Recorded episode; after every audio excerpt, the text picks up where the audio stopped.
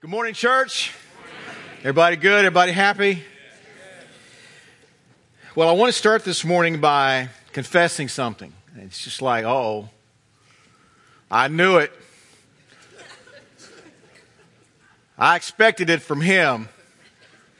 But I want to confess something to you this morning. I love carbs. Thank you.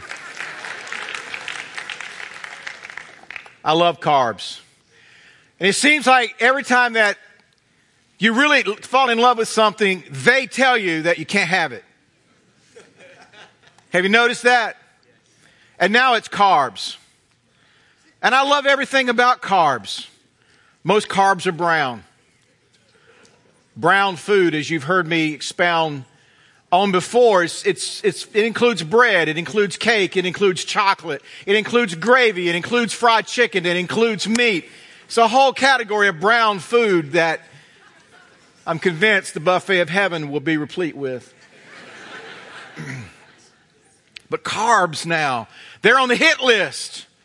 Was talking to one of my band of brothers yesterday and he was telling me about the keto diet.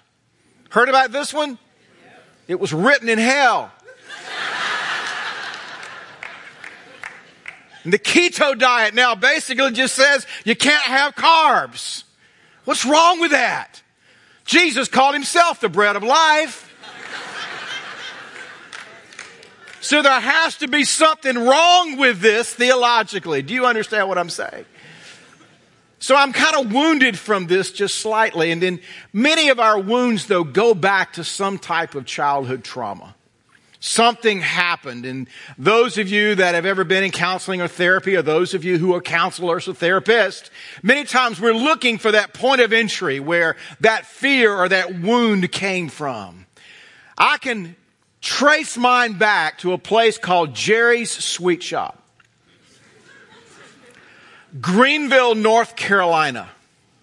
Now, I was a healthy child. What was known as big bone. That's what your mama called you. The category of clothing was known as husky in those days.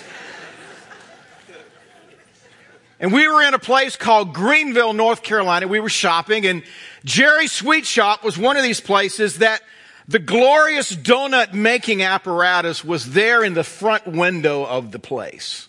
Are you with me so far? You know those glorious machines that take the, the globs of dough and they travel along the belt, they drop them into grease and then they flip them over one time and then be ye baptized and they go through the sugar and the, it's a complete, it's a whole religious experience. And so I'm there as a husky child looking, looking in the window and these glorious orbs being produced. And my mother bought a box of these donuts. Now, in those days, automobiles had this shelf behind the back seat of the car. Most of you are not old enough to remember, but you could put a small child up there. Forget seat belts. It was just out was just, but so she put this box of hot donuts on the shelf where the heat could come through. Are you with me here? The glass. And so the aroma, very much like the aroma of the incense that the priests use, that you knew you'd been in the presence of God, this aroma began to waft through the car. And I, of course, asked my mother, could I have a donut? That seemed like a reasonable request, did it not? I didn't ask her for the whole box. I just wanted one. I was a reasonable child. And she said, No, you will spoil your supper. Well, my grandmother happened to be in the car. How many of you know that when parents fail you, you can always go to the next generation as an ally. Do you understand what I'm saying? So I spoke, I said this to my grandmother. These people are ruining my life. I never got the donut. But I did get over this, this trauma. I just, I'm telling the whole story here. I'll get to the Bible in a minute. A Krispy Kreme opened in the city where I raised my children. Yes. And I loaded my children up into the car and I left my wife at home because she's a carb hater. And I loaded my children up. Shh, shh, I loaded my children up and put them in the back seat and dropped a box of hot Krispy Kreme donuts between the two of them. And I said, eat your way through the box before we get home. Now, my son being the obedient child, he was looking for the spirit of his mother in the car. My daughter, on the other hand, she was double fisting in the box. Just a difference in children. But I had an expectation as a child that I was going to have a donut.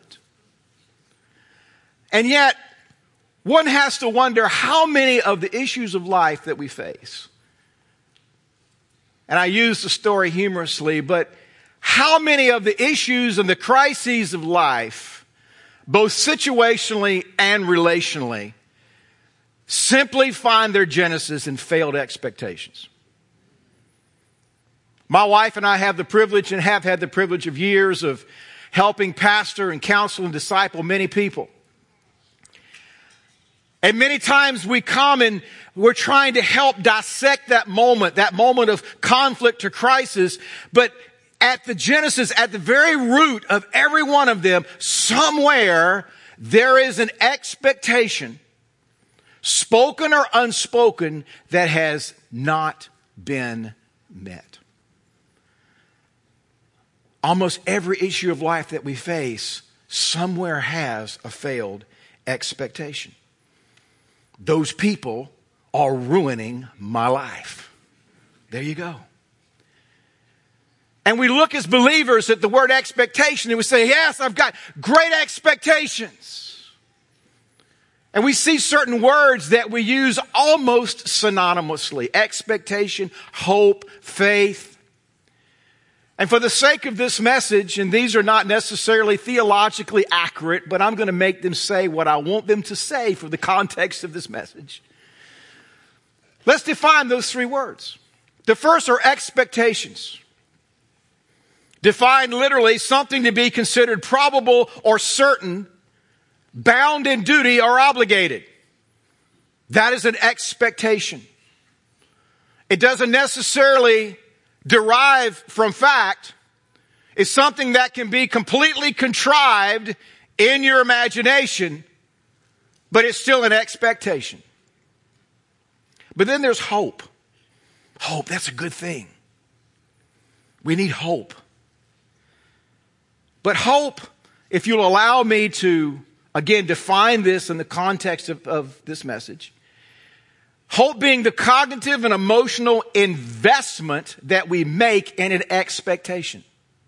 Let me say that again. The cognitive and emotional investment that we make or place on an expectation. So in other words, we get an idea or an ideal of what a thing should be. And then we begin to hope that that expectation is going to be realized. We begin to think about it. We begin to ruminate upon it. Then the next thing you know, we begin to extend ourselves emotionally into that expectation. We begin to get our emotions wrapped up around it. Hope. And then there's faith. Now, both expectations and hope both can have their genesis simply in human origin. If you think it, you can have it. Set your expectations high. Dream your dreams. You can have and achieve anything if you set your mind to it. Uh huh. How's that working out for you? But faith is a little bit different. You know why?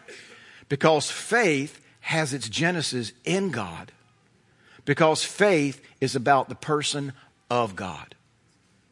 You see, many times we try to make faith some type of commodity, some type of God gas, for lack of a better word. That if I can just get me a tank full of some God gas, get me a tank full of some faith, then I can, yeah, I can call it in. I can make it happen, Captain. But how many of you know that because faith is not just, it's faith in a promise, it's faith in the person of the promise. You can never extract faith from trust. Trust in the person who spoke that promise.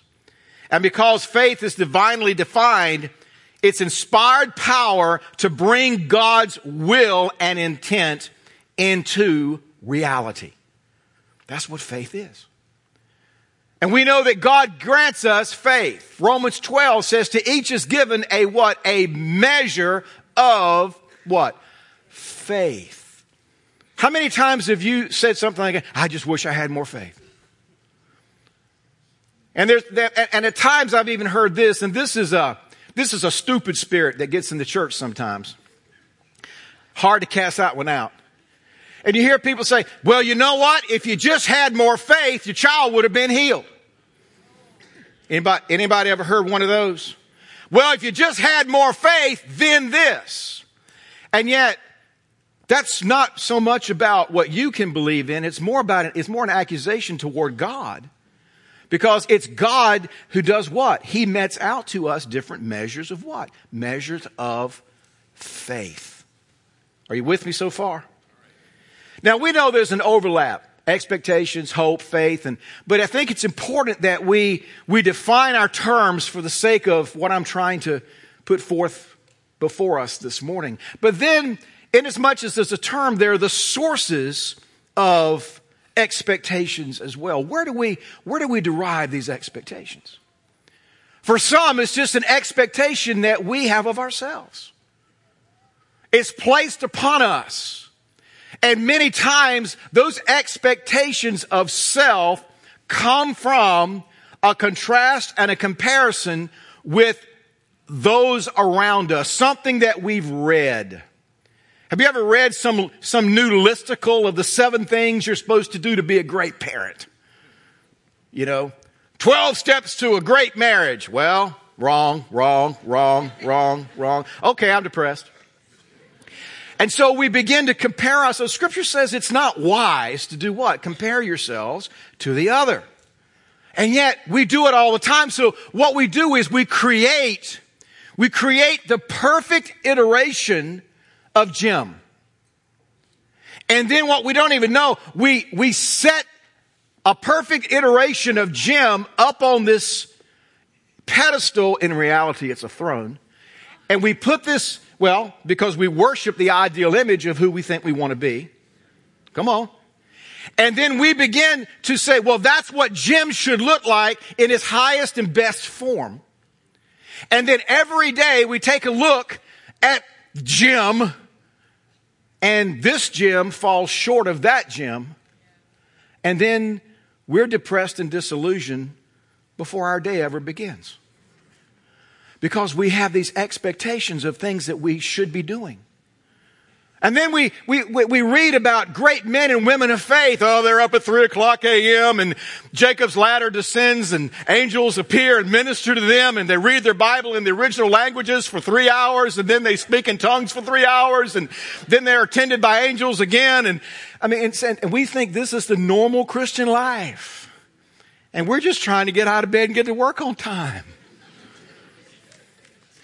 And so we have these expectations of self, and we're already self defeated before we ever get started. And then we have expectations of others.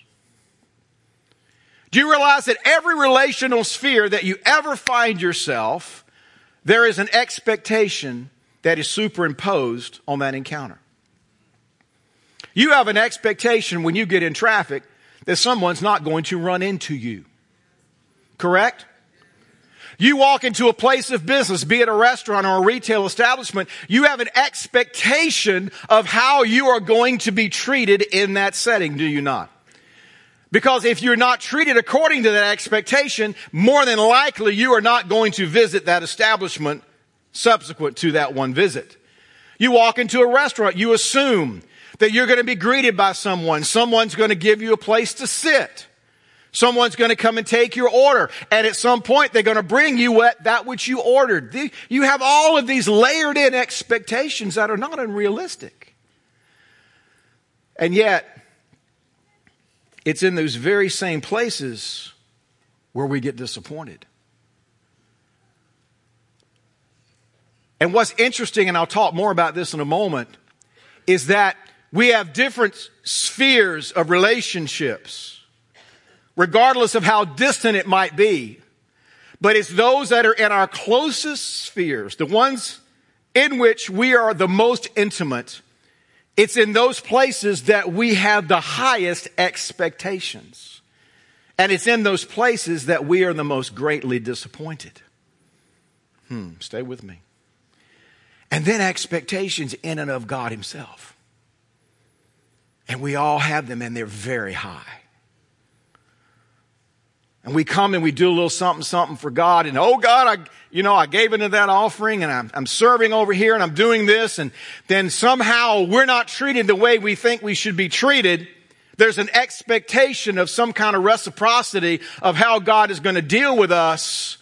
And then we have a crisis of faith because God is not being who the God is that we crafted in our imagination. The God of our expectations begins to fail us. And, saints, we're all in good company, good biblical company. And you read throughout Scripture folk that are continually disappointed. Moses. I mean, the burning bush, and yeah, I got a little job for you. I want you to take an entire nation out of bondage. Stand up against the most powerful government the world has known to date, and I want you to take them out of the wilderness and care for them for a moment. Uh huh. Moses finally gets out there to the place, he finally says, Just kill me. Please kill me. Not at all what he thought it was going to be. Joseph, continual relational disappointment. Be it just common sense just decent treatment from his own household, if not being forgotten and forsaken in prison for years. Just told his, his fellow cellmate, just remember me when you get out of here. And it was only in a moment of national crisis, oh yeah, I got this guy, I forgot all about him, sorry. Wow. Jonah, Israel, what does freedom really look like? Remember that great soup we used to have? Naaman, John, most of the folks that came in contact with Jesus, most missed him. You know why? Because they had an expectation of how this Messiah is supposed to show up. He doesn't show up born to humble parents in a barn, doesn't come into a grand procession riding on a donkey. He doesn't suffer and die like a criminal. This is not what a conquering Messiah is supposed to look like different sects of Jews there. Some were expecting him to come and set himself up militarily, some politically, some in the temple. And as a result of those expectations, many of the very group of folks that should have been able to recognize him didn't because Jesus did not meet their expectations. Could I submit to you today, many people are still missing Jesus because they've crafted a version of him that exists only in their minds. And they craft these expectations of who God is, and they miss him accordingly. Let me unpack this just a little bit deeper. Let me talk about these three sources just for a moment. Once again, the expectations of self. Let me make a statement here and then I'm going to fix it quickly before you accuse me of being a heretic if you haven't already. The expectations that you and I place on ourselves most often are higher than the ones that God has. Let me say that again. Many times the expectations that you and I have for ourselves is actually higher than the ones that God has for us in that moment. Now, you say, you mean I can do anything I want to do? I didn't say that. But what I'm saying to you is that God has already built in your weakness, your foibles, your failures, your disillusionment. He's already built the thing in. It's called grace and mercy. He's already known. And yet we think, you know what? I've been walking with God all this time. I shouldn't be doing this anymore. Well, maybe not. Yes, there's the fruit of the Spirit, showing ourselves to be disciples and all of that. Yes. And yet many times though, we set ourselves up and then we are content. I can't believe I did that. How many times have you said that? I can't believe I did that again. I can't believe I thought that. I can't believe I watched that. I love how the apostle Paul so eloquently communicated his humanity in scripture, aren't you? Now Paul could be tough, but Paul had a, he had a very, very temperate view of himself. And I appreciate that. The book of Romans, which is his magnum opus, this is the big theological work. And not written at the beginning of his ministry, but really this is written more towards the end. And it, it, it this, this is not a man that's just stepped into his walk with God. And in Romans 7, we see him pouring his heart out about his own life and behavior. Listen to this. Romans chapter 7 verses 21 through 25. I find this law at work. That when I want to do good, evil is right there with me. For in my inner being I delight in God's law, but there's see another law at work, waging war against my mind and making me a prisoner of the law of sin at work within my members. He goes on, what a wretched man I am. Wow. This is the apostle Paul. This is not a pornographer. This is not a, this is not a drug addict. This is Paul. What a wretched man I am. Paul's establishing the bar right here. Who will rescue me from this body of death? And then very quickly, thanks be to God through Jesus Christ our Lord. So then I myself in my mind am a slave to God's law, but in the sin nature, a slave to the law of sin. Let me say this. God establishes no bar in your life that He Himself hasn't already taken you over. Listen to this. There is no bar, there is no expectation that God has in and of yourself that you can get where you need to get. It's why we are living under a new covenant. Because the old covenant was completely inadequate. Yes, it could be, it, it, it, could lead us, it could show us what we're not, but it had no capacity in order to empower us to be able to live a life worthy of the calling that God has on our life. Every expectation that God has for you and for me, He's already met by virtue of the cross. He's already gotten us over it because of His blood. Somebody say amen in here. Now, don't hear the wrong thing. Just say, oh, I can do anything. No. It's called sanctification. Sanctification, what is that? Less like you, more like God. But sanctification is not just a work of, of will and grit. But sanctification is divine cooperation where you allow the Holy Spirit access to those places that yet need a touch from Him. The second, others. The expectation of others. You know, rapidly when we fail to make, to meet the bar of our own expectations, then at that point, it's called transference. We begin to look around and well, okay, I'm unhappy with me. Let me see if there's any way in the world that I can somehow transfer that unhappiness and blame somebody else. Uh oh. And then God gives a man a woman. And a woman a man. And in Ephesians says it's a picture of Christ in the church. oh boy. And it's the adventure of marriage. And it's an adventure. Like nothing you're going to be able to ride at the fall festival, let me tell you.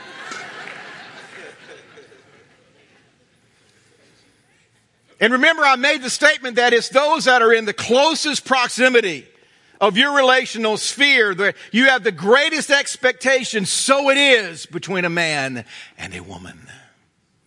My wife and I next year will be, have been, have been married for 40 years. 40 years.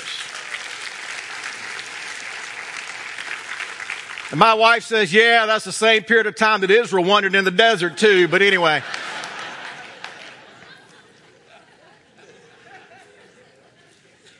But you walk with a man or a woman long enough and you move beyond even words needing to be spoken. Some of you young guys, I'm just, I'm breaking it down for you, so catch this now, all right? And you, so we, we words don't even need to be shared any longer. And then you, you, you move a little bit longer in your marriage and you don't even need the look anymore. Come on, man. You know what the look is, right? But you can walk into a room and you can tell there's been a glitch in the matrix. There's a disturbance in the force. You can sense it. You just, you just, my, my four hairs just go straight up. You can, you can just, you can just feel it when you walk in. And then men's, what do we do? We begin to preemptively and proactively repent. Baby, I don't know what it is that I did, and I don't know what it is that I'm going to do tomorrow, but let me just say I am very sorry. You were right. I was wrong, and here's the credit card. And so we learn we learned that somewhere there's been a breach of expectations, that there was something about that moldy, smoldering garbage that you promised to take out three days ago that you don't smell anymore, but she does that there was an expectation that was unmet. Uh oh. My wife and I see it all the time with couples. I mean, and it's not that it's, it's not that it is humorous, but at the same time, it's so consistent. It's almost humorous because it's always an expectation that you mean you wanted me. You, I, I, well, I, I didn't know because you weren't listening. But somewhere there's an expectation that's not happening. My wife and I, when we do premarital counseling now, it's pretty simple. Yes, there's some assigned reading, but for the most part, we just define expectations. Okay, you write down what you expect of him, you write down what you expect of her, and then write down together what you expect of the marriage. And we're going to compare notes. Oh, it's been a fascinating exercise over the years. What do you mean, joint checking account, Jack?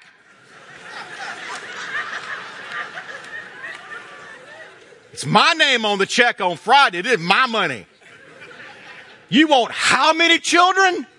By one wife? I don't think so. And so, so it's very interesting just to watch a young couple, you know, who are in love and to come together and to align these expectations on this side of covenant rather than discovering it on the other side of covenant.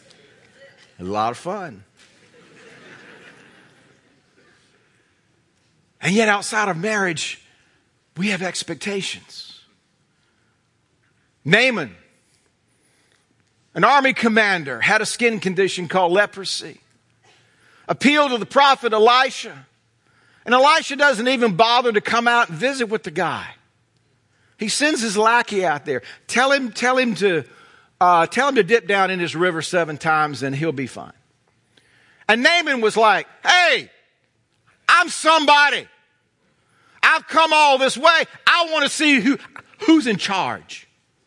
Ever been in a place and something's not going down the way you thought and you don't want to talk to the, la- you want to, who's in charge here? Who's in charge? Well, Naaman wanted to talk to the man of God. And it says because his expectation of how God had prescribed that he might get healed, his expectation wasn't met. It says he went away what? Angry. And thank goodness he had some, some folk with him that had some sense. And said, man, have you lost your mind? Said, you're going to have body parts falling out all over the desert here. If you, if, if, if you don't get healed here, he said, get in the river, fool. So Naaman got his healing, but Naaman got offended. Why? Because his healing wasn't coming to him the way that he expected that it would. We come to the altar and we have Pastor Donnell or we have Pastor Donnell or we have somebody pray for us. And think, and that's going to be it. Let me go back to the doctor. You still need surgery. Do we become like Naaman? That the process by which God wants to touch us maybe isn't an altar moment. Maybe it's catalytic to some other things that God wants for us, but it's not an expectation of how we want God to move. John the Baptist, Matthew 11. Cousin Jesus doesn't even show up on the visitors list for the prison. John's been out in the wilderness preaching this gospel. This is, this is the one that's yet to come, and yet he's imprisoned. And he sends a message back by his disciples. Ask, by the way, ask cuz if he's really the one. He knew who he was.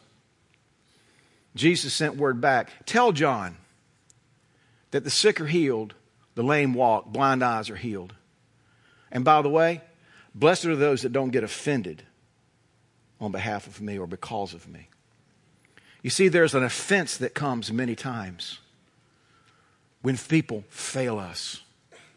We get disillusioned, we get depressed, we tend to depart and draw back from relationships, don't we? We, be, we, we begin to draw these relational lines. We say, never again. It's only one problem God's not designed this thing for us to live alone.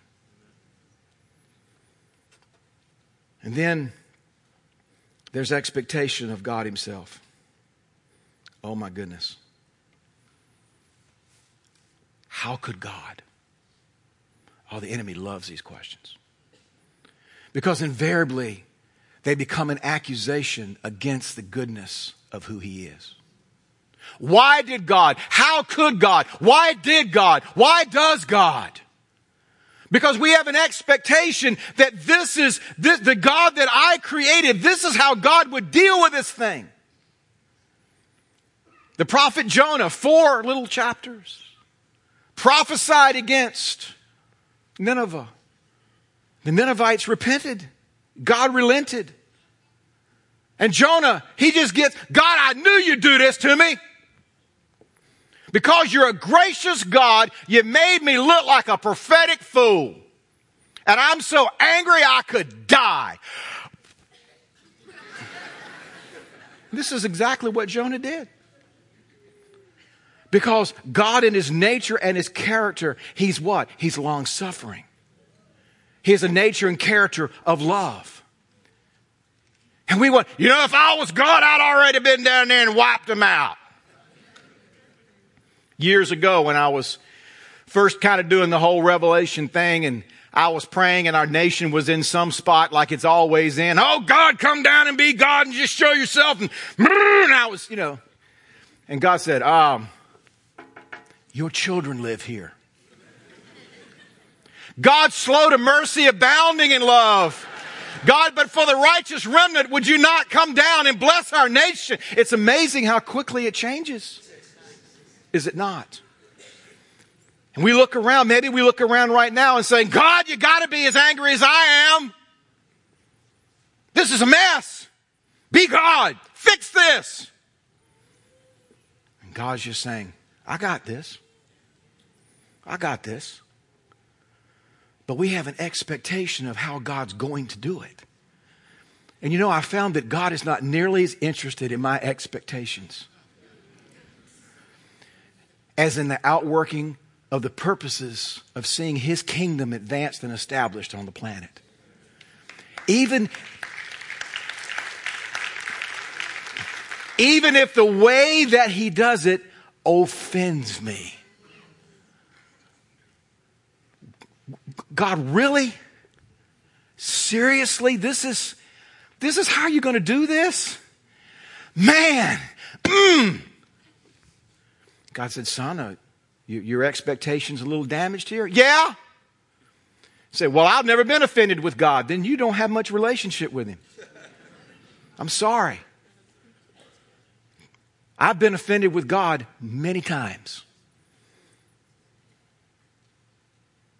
I've been disillusioned, disappointed. Why? Because I'm intimate with Him. I disappointed my kids all the time growing up. But I was more committed to being daddy than being their buddy. And in doing that, guess what? I disappointed them because I didn't meet their happy expectations all the time.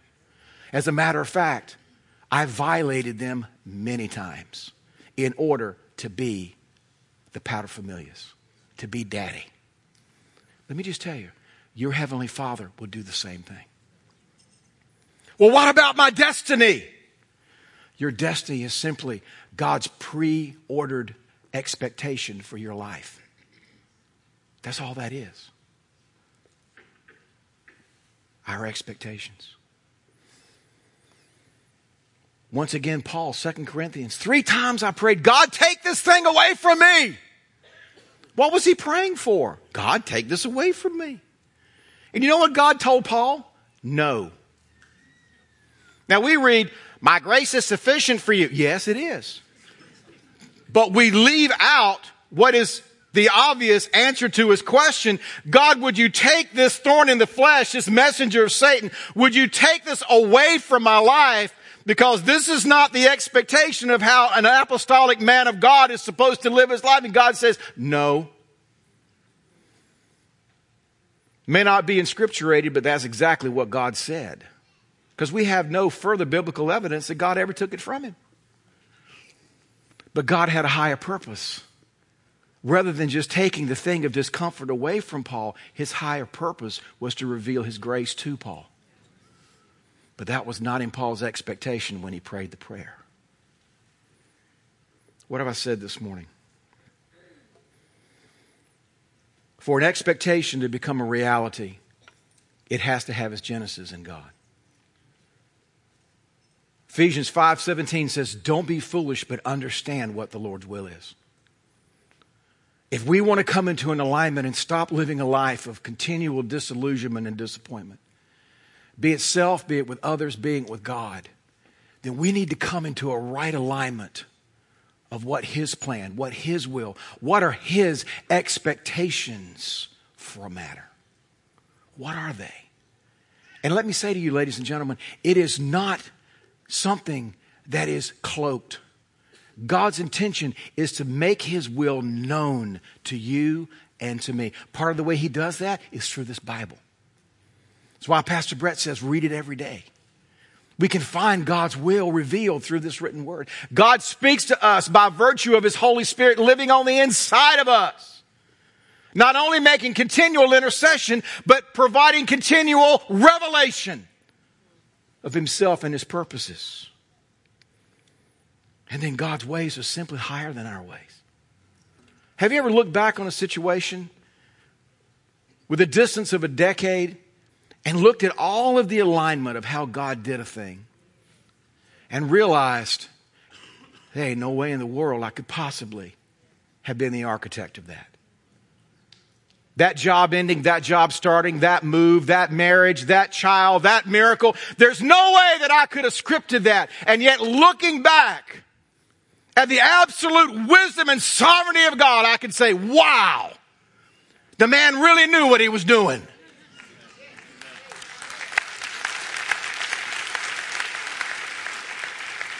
and yet destroyed my expectations in that moment in the process, but revealed himself to me as a result. Pray with me. Lord Jesus, help us today. Lord, you say in Ephesians that you are able to do immeasurably more than we can ask or imagine. Thereby, God, we don't even want to be limited by our imagination or our expectations. God, I pray for every person here today. Wherever there's a place of discouragement or disillusionment, where there's been delay, where there's been an expectation that's gone unmet, be it in a relationship, be it in a marriage with children, in the workplace, maybe God, even with you. Lord, touch our hearts. Proverbs says that hope deferred makes the heart sick. Then God touch us where we've gotten heartsick. Where our hope has not yielded its result yet. Daddy, we yield to you today afresh. We don't just bow our heads or raise our hands, we bend our knee. We yield our will. Not mine, but yours.